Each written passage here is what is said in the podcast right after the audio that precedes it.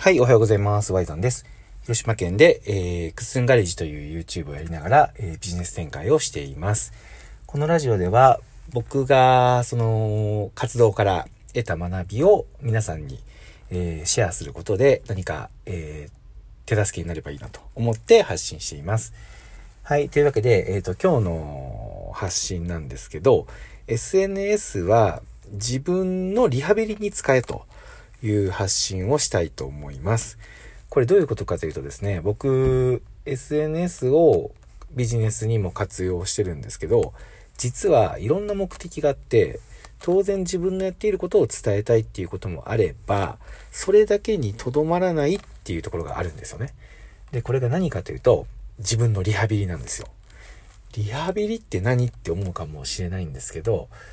自分の弱点を見つけた時に、それをどう強制していくかっていうのを SNS を使うっていうことなんですよね。ここね、あのー、すごく面白い話なんですけど、例えば、そうだな、えっと、少し前にですね、僕は自分がですね、えー、すごく石橋を叩いて渡る人間だなっていうことを認識したんですよ。で、それが今変化が激しい、えー、時代の流れがね、どんどん変わっていく。一昔前に僕が会社員だった頃って、まだまだ変化のスピードっていうのが今ほど速くなくて、えー、しっかり物事のリスクを想定して準備をしてから始めるっていうスタイルでも、十分戦えたなっていう実感もあるんですけど、独立した2016年頃から、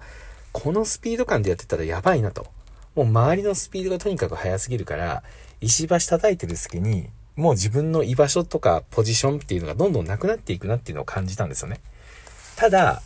分かってもそれがなかなかできない。こういう人多いと思うんですよ。ビジネス書とか、誰かのね、ブログとか著名人の SNS 発信見て、うわ、これいいなと。自分できてないな、やろうって思ったけど、なかなか行動に落とし込もうと思ったら、そう簡単な話ではないよっていうことがあって、その時に僕は自分の強制ね、それをリハビリって表したんですけど、えー、強制に SNS を使うんですよ。これね、具体的に話していくと、じゃあその石橋を叩いて渡る自分に気づいた僕が何をやったかというと、なんで、えっ、ー、と、できないことをやるのが怖いんだろうなっていうのをね、まず考えたんですよね。そしたらあることが見えてきたんですよ。えー、人からね、やっぱ批判される、あいつできないなって言われるのが怖いんだなと。やっぱできないことやったら失敗するじゃないですか。で、それを周りの人がやっぱ見た時に、うわ、あいつ全然できてねえじゃんっていう風に思われるのが怖いんだなと思って、で、その怖さってどこから来てるのかなと思ったら、自分が周りで失敗してる人を見て、かっこ悪いなって思ってるところから来たなと思ったんですよ。ここなんですよね。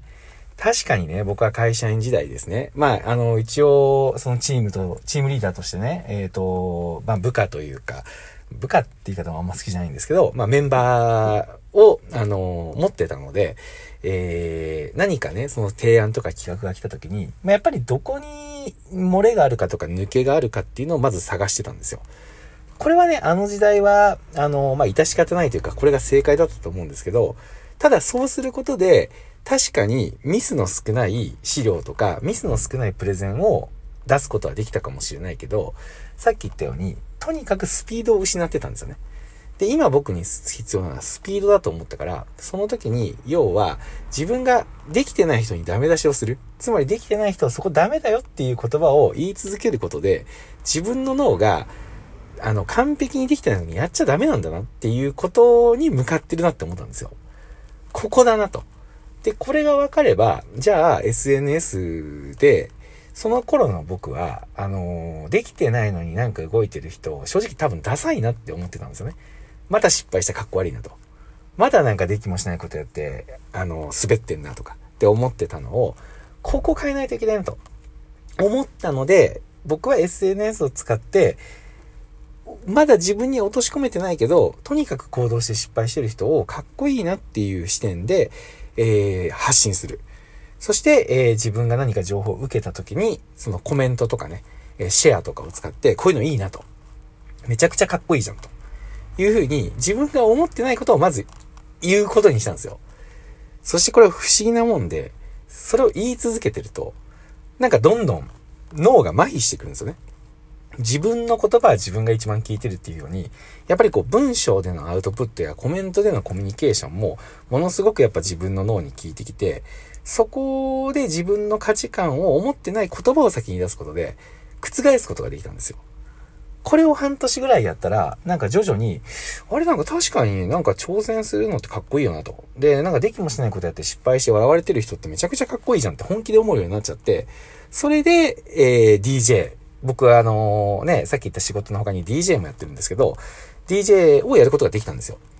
昔の僕だったら、できもしないことをステージの上でやるなんてことはできなかったし、やるとしてもめちゃくちゃ練習して、準備をしてやってたと思うんですよね。それが、あの時は、もうとにかくまずやろうって思ったことをやりたいっていう衝動ですぐ動けたんですよ。それは SNS を自分のリハビリに使ってたからなんですよね。こんな仕組みなんですけど、これ僕今でもね、いろんなことに転用してて、例えば最近僕あの赤西街のツイートずっとしてると思うんですけど、それはやっぱ今の世の中ってできるだけシンプルに発信していかないといけないなって思ったけど、僕の弱点としてやっぱ物事をなんか複雑にしがちっていうのがあるんですよ。なので、もう同じことずっと繰り返し言わないと伝わんないなっていうのは分かってるけど、なかなかそれができなかったので、じゃあまずは赤西貝の仕をとにかく続けてみて、これがどれぐらい人に認知されるかをやってみようと思ってやってるっていうこともあるんですよね。こんな風に SNS っていうのは確かに自分のやってることを伝えるっていう武器にもなるけど、それ以上に自分の弱点をリハビリするっていうものに使うとすごく、え効果が高いなということで、えお話しさせていただきました。はい。というわけで今日の内容いかがだったでしょうか？もしね、これが面白かったりしたら、Twitter とかで、えー、リンク貼ってつぶやいてもらって感想とかもらえたら嬉しいです。ラジオトーク、あの、質問ボックスも設置されたんで、もしなんか話してほしいこととか、えー、SNS 活用とか仕事での悩みとかあれば、あの、レターいただければ回答もしたいと思いますので、引き続きよろしくお願いします。以上、ワイダンでした。